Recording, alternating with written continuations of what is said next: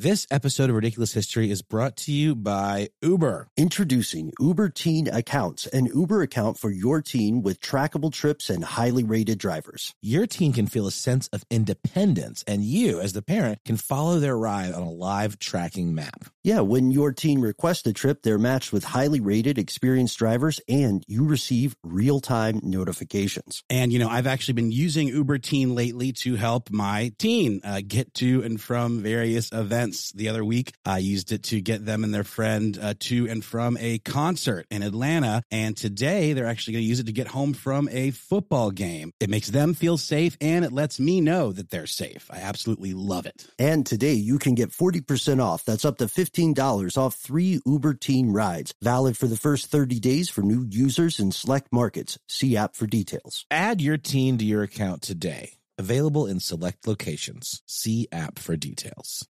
Tired of not being able to get a hold of anyone when you have questions about your credit card? With 24 7 US based live customer service from Discover, everyone has the option to talk to a real person anytime, day or night. Yes, you heard that right. You can talk to a human on the Discover customer service team anytime. So the next time you have a question about your credit card, call 1-800-DISCOVER to get the service you deserve. Limitations apply. See terms at discover.com slash credit card. Apple Card is the perfect cashback rewards credit card. You earn up to 3% daily cash on every purchase every day. That's 3% on your favorite products at Apple, 2% on all other Apple Card with Apple Pay purchases, and 1% on anything you buy with your titanium Apple Card or virtual card number. Visit apple.co slash card calculator to see how much you can earn. Apple Card issued by Goldman Sachs Bank USA, Salt Lake City branch, subject to credit approval. Terms apply. Ridiculous History is a production of iHeartRadio.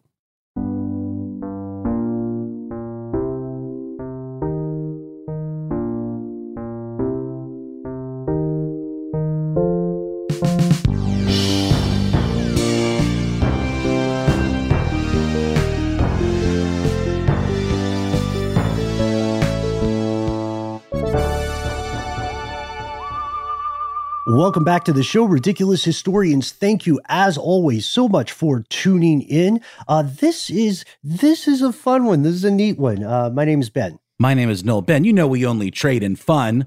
We don't do well. That's not true. There, there, there have been the the odd Nazi related ones or horrible Forced things. sterilizations. Yeah, Yeah. yeah. Somehow they're still managed. I mean, they are ridiculous. That, that maybe they go against the spirit of the show. But today's episode is squarely within the spirit of the show. Uh, because it's a really innocuous thing that we all know. Uh, some of us may be better at it than others, but uh, I don't think anyone has ever thought of a, a pinball machine as being like a tool of the devil. not not in our modern day no that's that's true. Uh most of us these days associate pinball with kind of like a uh, a retro vibe. You know what i mean? The days of Mhm. arcades. And i've always been fascinated by them. I love them. Uh growing up a uh, very eccentric neighbor family friend collected pinball machines for some reason That's a cool flexi collector Yeah. item there. Yeah. he had a barn like the pinball a- barn. He had a pinball barn. Yeah, he had a pinball barn. And he had, you know, fixed it so that you didn't have to use quarters. So to me, Right. this this guy was kind of a demigod. It did not take much to impress me. Um, but Wait, did you did you get regular entry into the pinball bar barn, Ben? uh-huh. Yeah. Yeah. Dang, regular that's like entry. a child's dream come true, dude. What a cool neighbor. he was a cool guy. He was he was a cool, very, very strange dude. But I guess that's a prerequisite for getting a pinball barn in the first place. Secret murderer, perhaps, or their bodies buried beneath the pinball barn? I, you know, I, I don't know, but I thought the guy was so cool that if I had found that out in my head, being a cr- very creepy kid, it would have just made him cooler. Uh, but Yeah. still not as cool as our super producer Casey Pegram, who is here uh, in in uh, digital personhood. Uh, before we hopped on the show, Casey Casey said, "Look, I'm to hang back for a while because I I I just got lunch, so I'm so One, you know, number one favorite thing people love to hear on a podcast is somebody chewing into the mic. Mouth sounds Yeah. with Casey Pegram. We have a there was a podcast that came out. I can't remember which one it was, but one of the features, one of the things they talked about was leaving those sounds in. Mm. I don't know about you all, but I I have a a little bit of misophonia. I think we all do with certain sounds. Mhm. But uh, in Casey, I didn't mean to blow up your spot. I just love the idea, the fact that Noel and I are the lunchtime entertainment. So we're going to do our best. we're going to do our best to regale you. Uh, You guys are very snackable. yeah, try try the veal. We're here all week, or at least for the next couple hours. Um, you know, I really last thing on the Yeah. mouth sounds, you guys. Um, there's this filter that we use, or this suite of, of plugins for audio cleanup, um, that has a mouth sound remover setting, and it has this like uh Hellraiser puzzle box button that no one should ever venture near, where it filters out everything but the mouth sounds, Oh, where you can hear just the mouth sounds that it filters out. And it is nightmare fuel, my friends, let me tell you. That is terrifying. I think I just had a, a spontaneous waking nightmare about that. What's a what's a nightmare when you're awake? Is it a daymare? Is It's it, just life. it's just life. There we go. That's astute. Well, today we're going to talk about something uh hopefully a little less dark, but but we'll see where it goes. So pinball, um none of the three of us are uh, pinball prodigies, but I think we all enjoy the game and and we all, you know, being roughly the same age, we have a similar kind of idea of what pinball is, but it might surprise you to know that once upon a time here in the good old US of A, pinball was an enormously controversial thing. Yeah, that's right. Um, just just really quickly, uh, it, the the origins of pinball come from a uh, French table game called Bagatelle, and the first ever pinball machine was patented in 1871. But it's not the ones we think of today with the little flippers and the little, you know, there's a, there's a number of ways you can kind of make a pinball game more elaborate with uh, targets that you hit and little ways to sink the ball and double balls and all that stuff to blow up your score. Honestly, I never understand how to play a pinball game. Like I, it's always just a mystery to me. I'm just kind of like shooting it at whatever seems cool. But there are definitely people that very much know exactly how to get the perfect score on some of these specific pinball machines, which we'll get into in a bit. But those have things like flippers where you hit the buttons and you launch the ball with a plunger and it shoots the ball up into this kind of rampy encased in glass, you know, table. And then in this early version, it was more like what we think of today as maybe pachinko, where you're shooting the ball and then it's popping around on these little little pins, uh, hence pin, pinball, I guess. And then it just falls into whatever hole, sort of like skee ball or something, but it goes up to the top and then it bounces down. And that's still very much a thing with pachinko. Not sure if it's exactly one to one, but it's very similar.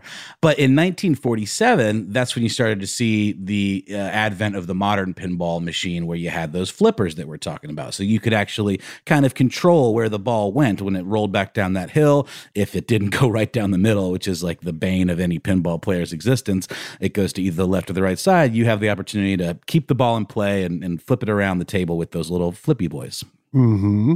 And that pinball machine, while we would consider it, you know, quote unquote, the modern pinball game, uh, it, it was still very different from what you would see in your average retro arcade today. You could try to tip or tilt the machine in your favor, but you were very much at the mercy of the random movements or bounce of the ball. And because of that element of chance, people started gambling on pinball games. Now, of course, Mhm. anybody who's been to Vegas or Macau or something can assure you that some people will gamble on virtually anything, but gambling on pinball was a cool, like it was a cool happening thing to do. People would get uh, prizes uh, all the way from like free games or you know the kind of stuff you would win at skee ball play at chuck e cheese all the way up to pretty expensive stuff like fine china or jewelry and soon this affected the reputation of pinball. What we think of as like a fun, neat uh, arcade game was seen as this uh, machine built for iniquity that catered to like sleaze bags and uh, and ne'er do wells. Yeah, and if I'm not mistaken, the reason it's just the same way, like maybe video poker machines, you know, sort of skirt the law in some parts of the country where they can get away with it not being considered illegal gambling by like just handing out tickets or making things like an equivalent of like, you know, goods and services, I guess, but they don't actually give you cash, right? Mm-hmm. Um, and I think that was the deal with early pinball because, you know, gambling was uh, outlawed in, in, in, in, many places. And um, this was sort of a way around that. But like you said, Ben, um, in Chicago in particular, uh, pinball machines started getting associated with organized crime. Uh, because Chicago, as we know, was a massive, you know, sort of uh, hub of mob um, and gangster activity. And these machines were cash based and it became kind of like a, a, a way to make a quick buck um, by criminals. And they'd be in these back rooms and these kind of illegal gambling parlors. Mm-hmm. And it was easy to make a lot of money at scale. Like if you were organized, uh, an organized crime ring, and you wanted that income stream, pinball would be a great thing to hop onto. I mean, think about it. So, gambling, we would ordinarily think of things like card games, but with these gaming machines that were coin operated, the players did not have to know the rules like a lot of us don't for pinball and the you know mm-hmm. I full disclosure I have no idea what's going on when I when I pull that plunger. I'm just holding on. And the uh, unlike a um, a card game like a mid to high stakes poker game or something you didn't have to have much money at all to play pinball. And now we see pinball as entertainment but back then it was just seen as almost like another kind of slot machine, right?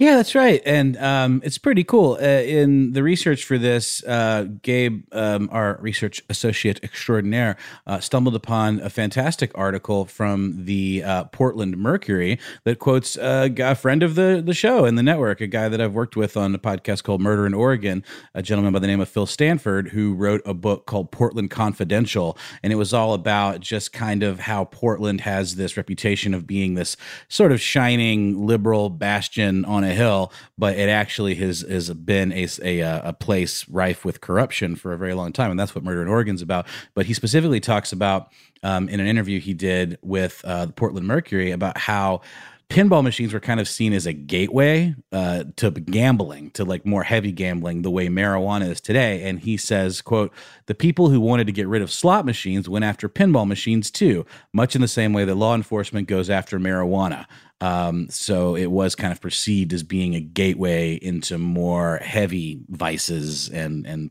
types of gambling. It reminds me of that. Uh, oh, where is that song from the musical uh, Trouble? Uh, it's all about playing pool. Oh, that's the Music Man. Music Man, wearing yeah. the Knickerbockers. Trouble. Yeah.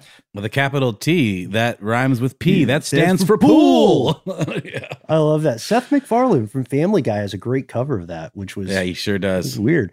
But but you're you're absolutely right. It was it was seen kind of as a, a gateway to gambling and to wickedness and sin.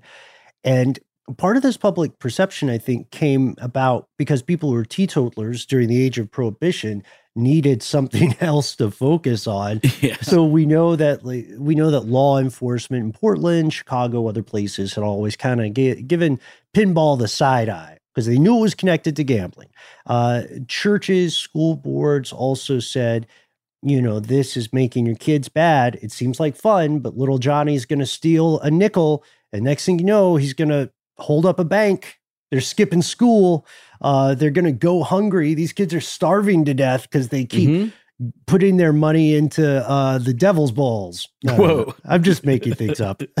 I like it. I like it. No, it's true. Um, and uh, this uh, I don't know. Atlas Obscura has a great article about this called "The War on Pinball," and they uh, categorize these folks, um, these anti-fun types, as crusading do-gooders, which I love because you're right, Ben. They they needed something else to spoil people's good times with, and and this was what it was.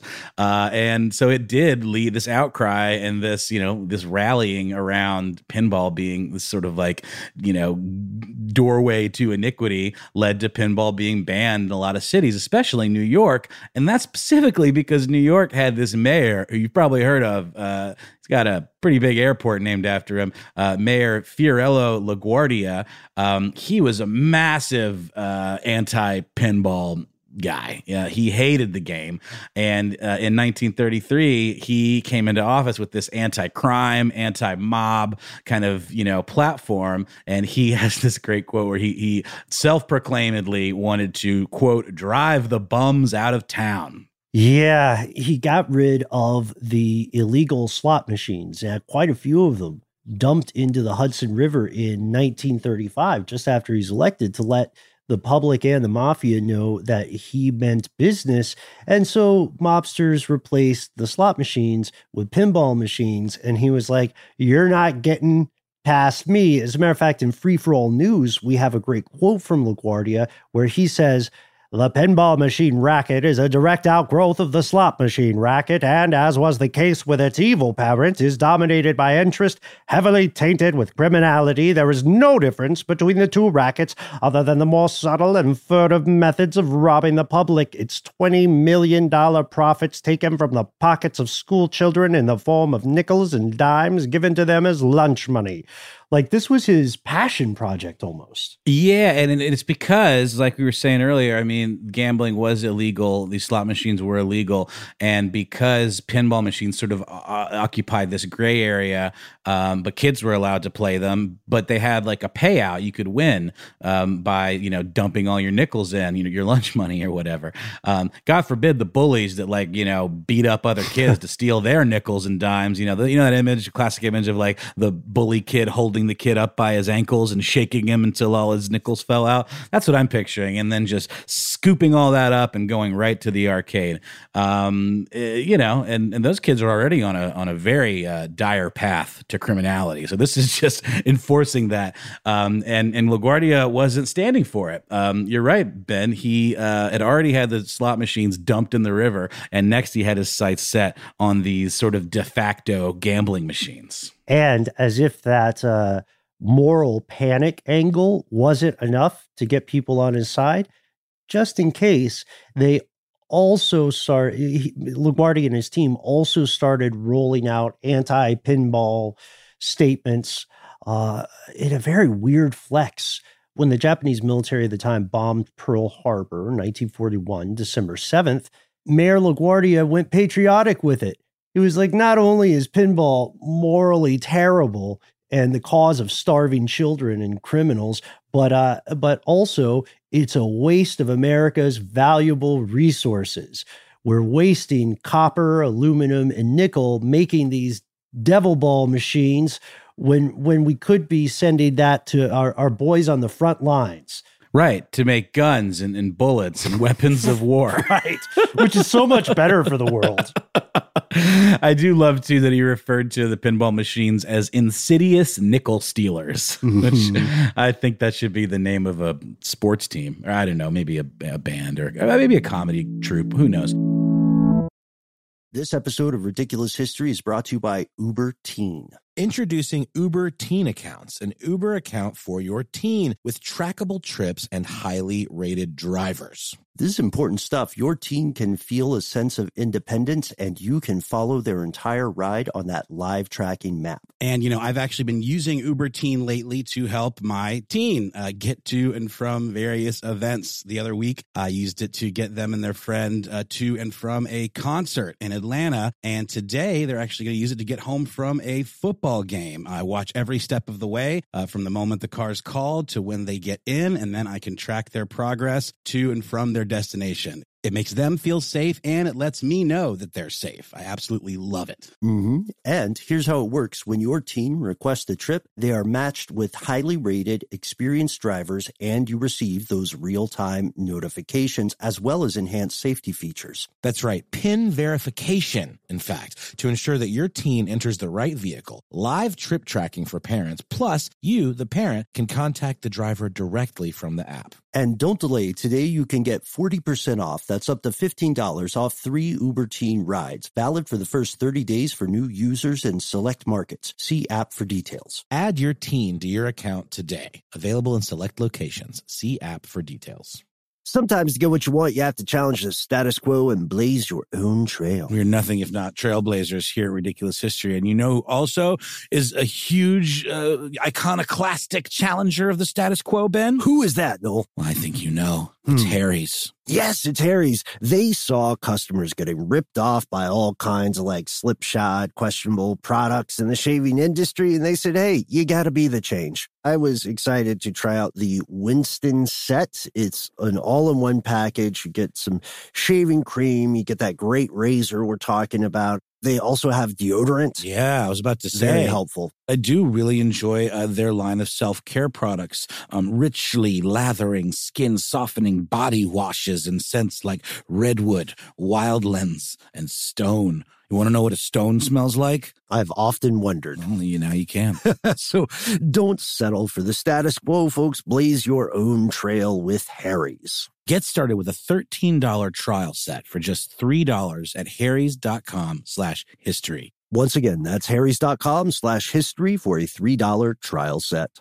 This episode of Ridiculous History is brought to you by Mint Mobile. After years of fine print contracts and getting ripped off by overpriced wireless providers, if we've learned anything, it's this. There's always a catch. So when we heard that Mint Mobile wireless plans are just $15 a month when you purchase a three month plan, we thought, what's the catch? So we dug in, and after talking to them, it all made sense. There isn't a catch. Can you believe that? Mint Mobile's got a secret sauce, babies, and it is that they sell wireless service online. And by doing so, cut out the cost of retail stores and pass those sweet, sweet, delicious savings directly onto you. To get this new customer offer and your new three month unlimited wireless plan for just 15 bucks a month, go to mintmobile.com slash ridiculous. That's mintmobile.com slash ridiculous. Cut your wireless bill to 15 bucks a month at mintmobile.com slash ridiculous. Additional taxes, fees, and restrictions apply. See Mint Mobile for details. So LaGuardia had the city council on his side. He had public opinion on his side because he'd done such a good job at um, making the case for this and tying it to our precious resources. And as we know, during this time, like it was important to be able to, you know, fund the war effort. And it was easy because patri- patriotism was rampant after an event like the bombing of Pearl Harbor, an attack on, you know, American soil. We have to do everything we can, you know, pull in together to defeat this enemy, this common enemy. And so he got the city council to approve a ban on pinball machines in public places, um, even ones that didn't uh, use the payout system or any kind of, you know, even like whiff of gambling. That just the machines themselves were enough because they were a waste of time. Uh, they were breeding this idea of criminality. They were a gateway into more serious gambling, and uh, they were a waste of materials. Yeah, absolutely. And when LaGuardia and various police chiefs got together with the press and smashed pinball machines with sledgehammers, they put their money where their mouth was. You know, they dumped this stuff into barges bound for Long Island Sound. And just like that mental floss article we referenced earlier mentions, uh, the New York Times got a hold of this headline and they noted that cutting down pinball manufacturing, at least, was making a meaningful contribution to the war effort.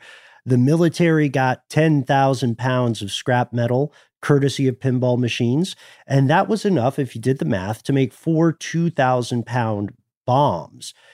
It, it's very, it's the opposite of swords to plowshares, really. It super is, and I love this little uh, little nugget here uh, from Mental Floss and how Pearl Harbor led uh, to the war on pinball. You know how pinball machines have those like legs? It's like a, a table, Mhm. and then they have these legs, and you could presumably they're probably not welded on; they're probably screwed on in some way.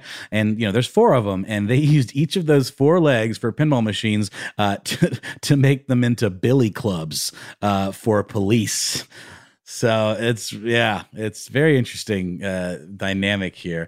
So LaGuardia is leading this you know, war on pinball single handedly. You know, it's like the the war on Christmas. Only it's uh, no, it's not a good uh, comparison at all. Forget I said anything, but it's true. He uh, essentially had successfully had pinball banned. It was really portrayed as being this menace, and then places soon followed suit, like major cities around the the country, like California, Chicago, which is actually where a lot of the pinball machines were manufactured. I didn't realize that. Uh, and laws uh, went on the books that either outright banned or limited the use of pinball machines to certain places. Yeah, they were really they were really cracking down. Uh, let's see, what was it? Uh, Los Angeles, New Orleans, Chicago, Milwaukee. They followed New York's lead in banning pinball as much as possible. Some other cities started to heavily regulate it. Like if you are a kid and you're uh, supposed to be in school, you can't be found playing pinball during school hours. And that's why all of a sudden like the counterculture embraces pinball. The mm-hmm. the rebels without a cause you know? They've got the leather jackets the cigarettes rolled up in the short sleeve t-shirt uh, greaser pompadours and and they've got the pinball fever bunch of low life layabouts, if you ask me. No, uh, but that's certainly the way they were seen uh, by the folks that were against this this whole thing. Uh, I do want to point out something that I think is interesting. It's always interesting to hear how Washington D.C. Uh, throughout history has maintained sort of like a pretty progressive approach. Uh, you know, being one of the first places to legalize marijuana when you think of it as being like the seat of government, but it always has been super progressive and washington d.c was one of the places that didn't outright ban pinball playing um, but they just did what you said ben. They limited it and made sure that kids couldn't be found playing them at school. But i also think that's sort of like aren't isn't aren't kids not supposed to be right. caught out of school period? Does that just like add to the badness of the of the behavior or uh, does it give them like a another strike? I don't know how that works. Yeah is it one of those tricky things like uh, in areas where marijuana is decriminalized is getting a ticket for it up to the discretion of the officer. What happens when they're out for summer? Could a, a mean, uh, I don't know why I said mean, but could like a crotchety uh, law enforcement agent have prosecuted a kid anyway because they would have been in school if school was happening? I don't know. Yeah, like Officer Krupke, you know, like right. wasn't he from Grease? Doesn't they say Officer Krupke, Krupp you? Know, because the, the, the the greaser boys. No, maybe, yeah, it is Grease. It's Grease. That's the whole song, and he's he's like the kind of like you know old school square beat cop that doesn't understand the the, the these crazy kids and their greaser ways and their pinball playing proclivities. There, there's something weird here, though. I don't know. This is one thing that fascinates me about history because we'll we'll never know uh, the thoughts of the anti pinball crowd on this, but it seems like all the restrictions that they put into place in cities across the US played a big role in, at least temporarily, turning pinball into exactly what they were afraid it would be. You know what I mean? Because now, now that the game is moving increasingly off of Main Street. It, it started to pop up in seedier places, and you're finding it in sex shops. Uh, and and Hollywood picks this up and it puts it in the zeitgeist of mass media. If you saw a rebellious character in a film in you know the 40s or 50s or something, then the quick way to establish them as a as a seedy, uh, untrustworthy person was to just have a scene in there where they're hanging out around a pinball machine, they're playing a pinball machine, and then they're like, "All right, you ready for the murder?" Yeah, exactly. That's that's a very short walk from pinball to to murder to, right. to homicide. I, I, love that, and then, you know it's sort of like reefer madness. You know, it's this idea of creating this narrative around a thing that in and of itself is pretty innocuous, but when you start to like connect it to all these other elements and, and behaviors, people focus in on the thing. You know, as being like, oh, it's like it, it, it's it's like heavy metal music, like with Tipper Gore and all that stuff. You know, blaming Marilyn Manson for kids being basically just like m- moody, brooding kids. Yeah. And this reputation continued for decades through the 50s and the 60s. Again, the I, I really feel like the anti-pinball crowd shot themselves in the foot, or they they've they tilted their own machine, I should say, because they created a self fulfilling prophecy. They turned pinball into the thing they feared it always was. So the flipper comes out. We talked about that in the invention of pinball. The flipper comes out, and now the game is no longer just a pull the plunger game of chance. Now it is a test of reflexes. And if you practice, you can become better. So pinball becomes a skill. Even though people, I think, grew a little less hot headed about the connection to gambling in the 1950s, and a lot of that having to do with the flipper turning pinball into a game of skill. Nationwide, if you asked the average US resident at the time, they would still be kind of like, pinball's naughty what do you know pinball's naughty you definitely don't want your daughter in a pinball hall mm-hmm. which is a mm-hmm. phrase i made up may as well have been an opium den you right. know for all intents and purposes ben really quickly when did the flipper come out again this i know this like sort of like made it harder to gamble with because it then became more of a game of skill what year was that 1947 Okay, so this really is like right on the cusp of the the greaser culture, like right in that kind of like pocket of history. That's really interesting. So they weren't so much worried about robbing the children of their nickels. Well, they still could have been because it was a time suck. You know, it's sort of like a frivolous waste of of money. But with the gambling part removed, at least it was a little more accepted uh, legally, but it still had kind of a bad rap, right? Mm-hmm. Is that about, about where we're at? Yeah, yeah. I mean, history doesn't always repeat, but it certainly certainly has a rhyming structure to it, right? So, so a lot of the uh, arguments, especially the more sensationalistic ones against pinball and against children playing pinball, feel like they're exactly the same as other later arguments about video games. Like, yeah, I get it. I have a PlayStation. I know it's a time vampire. I, I, understand that, uh, but they were they were being alarmist. There was still this kind of moral panic and uh, in fact, this became part of a political strategy used against John F. Kennedy himself during the 1960 presidential election. Kennedy was a Democrat, and Republican operatives, his opponents, uh, leaked a group photograph of Kennedy and some friends. And uh, he is at a he is with someone who's the silent partner in an Indiana pinball business. Gasp. I know. Horror. Oh, the horror. Yeah, and, and this was used like eh, you know as as a compromise against him essentially, right? As though they had like a sex tape or something. Think about what goes down as like, you know, smear campaign stuff today. This is so tame. It it, it makes me laugh. I, I yearn for the years when a picture with a pinball machine was enough to get you out of a race. Yeah, yeah. I could see the I could hear the conversation in households across America where they're like, well, you know, Kennedy's Kennedy comes from a bootlegging family and he's a papist and a pinballer, I hear. A pinballer, God forbid. Yeah, and, and tangentially, this is just interesting. Um, there was a guy named Jim Garrison, who was the district attorney of Orleans Parish, who was like a kind of Kennedy conspiracy truther. And he actually was indicted in 1971, um, suspected and uh, convicted of accepting bribes to protect illegal pinball gaming in New Orleans. But he was he was found not guilty. Yeah. What we are saying is pinball was a big deal. It's tough to parse this because the truth of the matter is yes, pinball was part of the world of gambling and the world of organized crime for a time.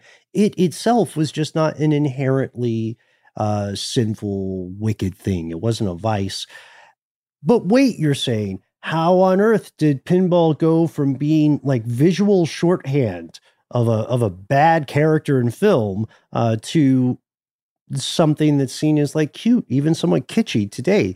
That that switch occurs in the 1970s uh, for a couple of reasons. I believe it was 1974. The uh, Supreme Court in California apparently was having a, a, a slow day, uh, they ruled that pinball was uh, officially more a game of skill than chance, and therefore it did not qualify as a, a gambling device. So it this overturned the prohibition of pinball in Los Angeles. Very cool. Big win for pinball there. And then, perfect timing, uh, about five years later, the zeitgeist really caught up with pinball um, in a big way. Everyone knows The Who's uh, rock opera Tommy about a pinball wizard, uh, the titular character of the famous Who song. Pinball Wizard, um, and I love it. There's a there's a line in the movie or in the song maybe I've never fully known all the lyrics to the song, but apparently he's uh, described as having crazy flipper fingers. And in the film, he's played by Elton John. He's wearing these amazing platform shoes, super glam, and it takes uh, pinball out of the realm of like you know no good nicks and into the realm of like glam rock you know superstardom um and kids ate it up Yeah, I was going to ask about that too. Do you think that there's a little bit of um, a little bit of extra legitimacy because this was coming from the UK? You know what I mean? Maybe. Yeah, that's certainly a good point. I mean, there was a certain mysticism applied to like, you know, British rock and and and bands like The Who and Led Zeppelin and Black Sabbath and all that stuff. Uh there were obviously American equivalents sort of, but not not quite as as mystical and like you know um, looming large in the zeitgeist of some of these British bands. Uh, that's very obviously kicked off with the Beatles and the British invasion and all of that. So it's a really good point. So yeah, I'm I'm wondering if part of that goes back to the uh, the long-standing American inferiority complex about British things, like our story about the actors and the Shakespeare riots. You know, Mm-hmm. so maybe that played some small role. But either way, putting the providence of Tommy aside, we know that it did exactly what you described, Noel. It put pinball a little bit further away from its seedy reputation of the past and a little bit closer to mainstream because Tommy was successful and people loved the musical. Who doesn't love a good musical? And then New York is in uh, the midst of a bankruptcy crisis yet again. That's one year later. That's 1976. Uh, the city council said, hey, maybe we should get rid of that pinball ban because movie theaters, bars, hotels, they could all be making some serious coin, some literal serious coin. And uh, not everybody was on board. There was one councilman from Queens who said, look, it appears that pinball is innocent, but it will bring rampant vice and gambling back to the city. So they had to they had to try to prove to everyone, to the pinball skeptics, that this was definitely no fooling, a real game of skill. This episode of Ridiculous History is brought to you by Uber Teen. Introducing Uber Teen Accounts, an Uber account for your teen with trackable trips and highly rated drivers. This is important stuff. Your teen can feel a sense of independence and you can follow their entire ride on that live tracking map. And, you know, I've actually been using Uber Teen lately to help my teen uh, get to and from various events. The other week, I used it to get them and their friend uh, to and from a concert in Atlanta. And today, they're actually going to use it to get home from a football game. I watch every step of the way uh, from the moment the car's called to when they get in, and then I can track their progress to and from their destination. It makes them feel safe and it lets me know that they're safe. I absolutely love it. hmm And here's how it works when your team requests a trip, they are matched with highly rated, experienced drivers, and you receive those real time notifications as well as enhanced safety features. That's right. PIN verification, in fact, to ensure that your teen enters the right vehicle, live trip tracking for parents, plus you, the parent, can contact the driver directly from the app. And don't delay. Today you can get 40% off. That's up to $15 off three Uber Teen rides. Valid for the first 30 days for new users in select markets. See app for details. Add your teen to your account today. Available in select locations. See app for details. You're listening to this podcast, so I know you care about history and what a period we're living through right now, specifically when it comes to the situation in Israel and Gaza. Right now, you're hearing a lot of loud voices screaming about genocide, massacre, and occupation. But these words, slogans, and various headlines are not enough to help you understand what is happening over there. And that's where this podcast comes in. Check out Unpacking Israeli History. Catch up on previous seasons and enjoy new episodes from season 6 each week, where they cover many of the topics that are relevant to what's going on in Israel today. From the history of infamous terror groups like Hamas and Hezbollah, to the story of Nakba, to Israel's disengagement from Gaza in 2005, there's so much to uncover. Unpacking Israeli history cuts through the noise and helps you understand Israel's present through understanding Israel's history. So educate yourself. Learn the history behind the headlines. Find Unpacking Israeli History wherever you listen to podcasts. Apple Card is the perfect cashback rewards credit card. You earn up to 3% daily cash on every purchase every day.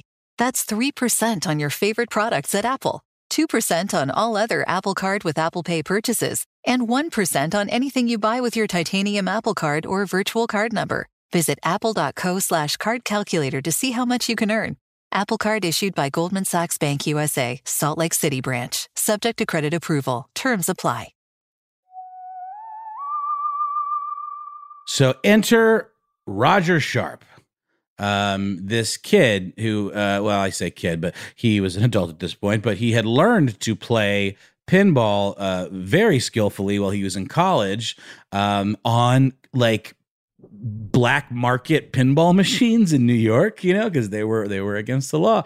So he had to hone his skills in like these secret backroom pinball parlors or whatever. Um, and there's actually a book from 1977 uh, that he wrote called Pinball! Exclamation mark. Um, and uh, he was a magazine editor by you know by day and a pinball wizard by by night because that's when you play pinball is at night. It's definitely a nighttime game. And on april 2nd of 1976 he uh, stood in front of a pinball machine in the new york city uh, council chambers and essentially demonstrated his skill in in on the machine and showing how he could win. He could, you know, play better than other people. Uh, it's as simple as that. And he, he talked about his, some of his little tactics, and I don't understand this fully. I guess it's so he says if I pull the plunger back just right, the ball will go down the center lane. So he's explaining to like pinball noobs too, just trying to demystify the thing and show that, uh, like we were talking about at the beginning of the show, you have to bounce the ball around using those flippers, and it's about aim and it's about trajectory and how far you pull the plunger back. If you just pull it back a little bit, it'll go a certain distance, etc. Um, and it, he seems to make a pretty darn good case for it. Yeah, yeah. There's a really important thing that happens here. It's strange how history hinges on such small moments. The fact that Roger Sharpe was able to, in front of people, predict where the ball would go based on his actions, the fact that he was able to do that was huge in persuading people that he wasn't just, you know, rolling the dice we have to wonder what would have happened if he had whiffed it. If they had said, well, this sharp kid is lying to us. Sure. Uh, then maybe there wouldn't have been an overturn of the ban. But when Sharpe managed to accurately predict that shot he took, the council was persuaded. They got rid of that three decade long pinball ban and they were going to issue, I think it was a $50 licensing fee on every pinball machine in the city, which would bring them an estimated $1.5 million. So it also goes a long way to helping their bankruptcy crisis. It's nuts. Think a single, a single shot.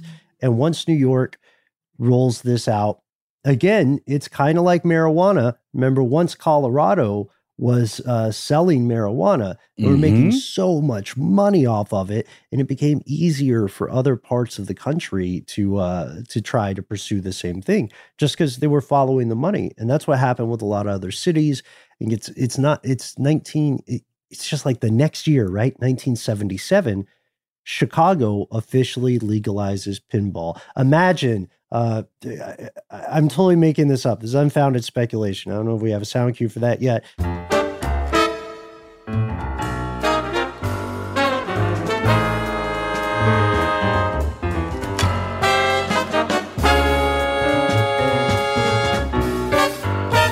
But I, I just love the idea of like some uh, mafiosos sitting around in their local uh, their local restaurant or front business they get the news about the pinball and they get up and they start like dancing and mm-hmm. Uh, mm-hmm. and they roll out the machines from the back. Well, you have to remember too. This was like right uh, at the cusp of like arcade machines coming into into prominence. Things like uh, Pac Man and Space Invaders and Paperboy and all of those games that some of them are still a lot of fun and do require skill. Some of them have not aged well, but um, that was creating a demand for arcades, and with that, um, these kind of gussied up versions of the old school pinball machines that now had TV and movie tie-ins, like the ones we see today, like the Addams Family pinball machine or Indiana Jones or whatever. Unclear as to how your playing of the pinball machine makes you feel participatory in any kind of movie plot line. They try. They try to force those little bits down your throat. But again, I never know how do I do the thing? How do I like save the galaxy in the Guardians of the Galaxy pinball machine? But there's still a lot of fun. Um, and there absolutely are competitions. And I think there's like a pinball museum. Yeah. Ben, didn't you go? Uh, I have not been to the museum. I think it's is it in Vegas? Who went? Was it you, Casey? I think it was Ramsey. Yep, yep. One Mhm. of our uh, one of our uh, colleagues here uh, at Ridiculous History, uh, great guy Ramsey, went to the Pinball Machine Museum. I remember that because I, I was bummed that I wasn't able to make it, but uh, but it's still there. I think you should be able to visit it. There, there's a great documentary on Netflix about the early days of these arcade games. Uh, That the- high score one that just popped up? um, that may be it. Yeah, Yeah, of it looks cool. the uh, creation of the early electronic based games, right? Uh, and what's fascinating about this is at the same time pinball was gaining legitimacy, it was running up against these electronic games, these digital games. And so you would go into an arcade and you would see this more analog pinball setup. But then you would also see video games. Uh, audiences loved both, by the way, but people who owned the arcades liked the electronic stuff because there were fewer repairs. They didn't take up as much floor space. You could pack Right. more stuff in. And uh, that's why, you know, in the 21st century, pinball is becoming uh, increasingly rare. It's, it's weirder and weirder to find a machine, but I love it, man. It's like high speed putt putt on LSD. I don't know what I'm doing. You Yeah. hit the right ball in the right place, and it's like prop makes you comes feel so up. good. Yeah. yeah, yeah. But it has become more niche, kind of, where there are like you know in bigger cities, and like I went to one in Brooklyn actually that was it was really funny. It's actually a combination laundromat and pinball emporium, uh, and it's got a little bar, and they just serve like beer and soju. Very strange, but small place, packed full of pinball machines, very popular. But it has become more of like a hipster thing or like you know like what's old is new again or like people that like vinyl records or like old school stuff. Not not to say i sound like a grandpa uh, vinyl is obviously incredible and going through a huge resurgence and it absolutely uh objectively sounds great but there is that kind of niche like people that only want to play NES games or people that like you know insist on having a Nintendo 64 or all these like old school systems. Pinball kind of occupies that niche and I know they still make new ones but I have a feeling it's probably much less so cuz you're right Ben they're very they're like clockwork you know? There's all these moving parts and you have mm-hmm. to get them serviced and you know what a nightmare that must be when you could just literally have a firmware update for your arcade machine and then you're done Have you ever seen the innards, like the back? Have you ever opened the back of a pinball machine, seen what it looks like? Oh, but it must it must just be incredibly complex. It's like steampunk, man. At least based on my memories. Uh, you're you're right. It is. It has acquired a new life as a, a kind of novelty. There was for a time just this great bar that I miss here in Atlanta called Joystick. I loved it because it was this was this very nerdy adult moment for me when I was like, wow, how strange life is from the pinball barn to the pin bar, I guess.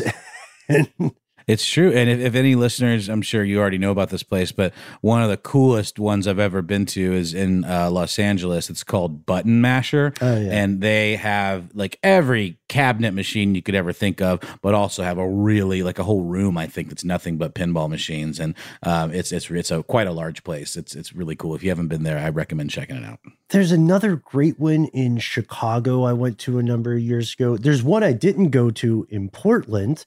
Not going to name names. I, I didn't go because uh, when I was in Portland, I was looking for a place to go and I saw this and I thought, oh, you know, a barcade. And uh, I started reading the reviews and they were like, watch out, this is a hub of white supremacists, which I was not expecting from a, a pinball place. But, you know, you never know. Uh, if you are a pinball fan, if you are a pinball player, and you want to relive those uh, glory days of winning cash and prizes in the world of pinball, then why not consider joining forces with what's called the International Flipper Pinball Association?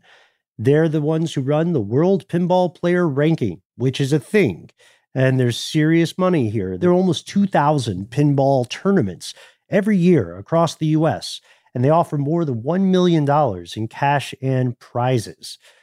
Uh, as as noted by by this great article in history.com, boy, Mayor LaGuardia would be steamed about that. Yeah, absolutely, rolling in his grave. And if you know, for whatever reason, you you would like to do a little pinball esque gambling. Uh, pachinko in, in Japan and elsewhere in, in the world are still very, very popular. And games like Plinko that you you shoot the ball up and, and it shoots up into this. It's upright, actually. I don't know if that's what the, I think probably the original pinball machines that we're talking about were still like laying out like a table, but these are upright and you shoot the ball and then it, or maybe you push a button and it drops down and then it like bing, bing, bing, bing, bing makes these little sounds and it goes down and then, you know, it lands in a certain little slot at the bottom and that's how you, you make your, your money. Um, Nicolas Cage actually has done a fantastic series of uh, television commercials exclusively in Japan for this uh, pachinko company called Sankyo, I believe. So if you want a, a real treat, check out Nicolas Cage's pachinko commercials. You can watch them all in like a supercut on YouTube, and they're delightful. And if you are in Oakland now in 2020, good news is you can play pinball. The weird news is pinball was banned in Oakland up until like 2014. One of those dusty on the books laws that yeah, I, like I think, spitting on the sidewalk or whatever. Right, it was like yeah. owning your spouse's hair or something. I don't think anybody ever seriously enforced it. Somebody discovered it and they were like, "Oh, ha ha ha! Here's our story for Slow News Day." And so there you have it, folks. Uh, pinball used to be maybe not public enemy number one, but definitely like the rogues gallery of public enemies in the in the moral panic fiber of the US. That's right. Uh, how far we've come how far we've come. Um, I really enjoyed digging into this uh, story. I didn't know any of this stuff.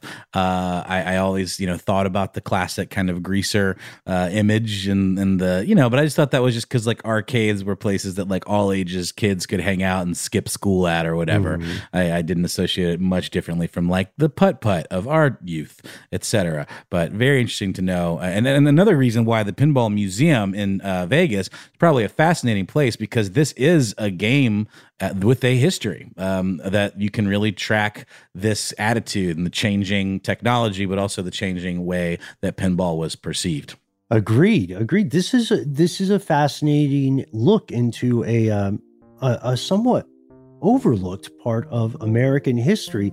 We hope you enjoyed today's episode. Please tune in for our upcoming episode, by the way, where we do something completely different uh, no spoilers. Well, no serious spoilers, but uh, spaghetti. Not in the way you think. Definitely spaghetti. Definitely not in the way you think. Uh, thanks as always to our super producer, Casey Pegram. Uh, thanks, of course, as always, to Alex Williams, who composed that uh, that slam and jam you hear at the beginning, our very own pinball theme music. Exactly. Huge thanks to Christopher Hasiotis here in spirit. Gabe Luzier, Research Associate Extraordinaire. Jonathan Strickland, the uh, notorious Quister. I wonder if he's any good at pinball. He seems like, sure I don't know. You, think, you think he's got a, a, a, collection in his like villainous lair? I would like to think that. I, I'm sure he. I'm sure he's played pinball. I I would bet all the nickels in my house that he's done an episode on pinball for tech stuff. I also would bet that all the pinball machines in his collection are uh, Shakespeare themed. Oh boy, that's that's a lot. the Taming of the Shrew, the pinball machine. Right. Oh, Hamlet. To tilt or not to tilt? That is the question. Uh, we also want to direct you to uh, Facebook Instagram, Twitter, where you can find our show. Uh, honestly, there's not a lot of gas in the uh, Instagram and Twitter feeds of the official Ridiculous Historians. So we like to recommend the Facebook page, Ridiculous Historians. Uh, if you want to meet our favorite part of the show, which is you and your fellow listeners, uh, you can also find us as individuals. That's right. I am at How Now Noel Brown, exclusively on Instagram. And I am at Ben Bowlin on Instagram, at Ben Bowlin HSW on Twitter. I know we got to wrap up, but this is this is something I wanted to ask you guys about. Uh, like, I always thought it was so unfair that pinball tables were, you know, big and clunky and expensive. It reminded me of growing up uh, when I have friends who had pool tables, and they would be like, "Wow, you're terrible at pool." I'm like, "Yeah, dude, I'm eight. I don't have one of these in my house." Do you ever feel that way about stuff? We had a we had a pool table at uh, in my basement at uh, my parents' house, and I was still pretty bad at pool. I just didn't take to the game very much. What about bumper pool? Do you guys even know what that is? I don't understand. No, I don't think so. Okay. I think it's it's it's pool with uh with the little plastic obstacles, right? I think that might be right, but there's a reason you got to hit the. It's almost like pool and pinball combined because I think you have to hit the little bumper things or something. I don't know. Let us know what bumper pool is. Um, Is it snooker? snooker is just, I believe, just what the Brits call pool, but I don't know. There maybe is maybe it's a different style of the game, but um, I don't know. Let us know, folks. What is snooker? What is uh, bumper pool? What kind of pinball machines do you like? What's your favorite game? We'll see you next time, folks.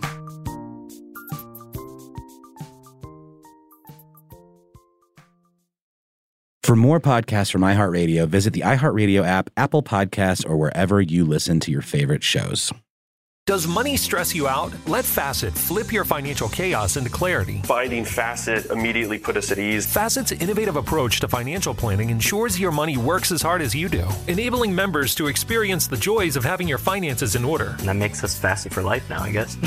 Visit facet.com, F A C E T.com to learn more. This ad is sponsored by Facet. Facet Wealth is an SEC registered investment advisor. This is not an offer to buy or sell securities, nor is it investment, legal, or tax advice. These testimonials are from current Facet members who are not compensated. All opinions are their own and not a guarantee of a similar outcome. This episode of Ridiculous History is brought to you by Avalon Waterways. Ben, are you in major need of a vacation right now? Noel, you're a mind reader. I am, and uh, aren't we all? We are. While cruising remains popular, there's something big happening in the industry, and that is, my friend, smaller ships. True story. The intimate ships of Avalon Waterways can go where the big ships can only dream through winding passageways of rolling vineyards and castled hills into the heart of timeless cities and storybook villages. That sounds like a delight. See how Avalon's smaller ships promise greater discoveries, fewer people, and more of everything. Limited time special offers await at avalonwaterways.com.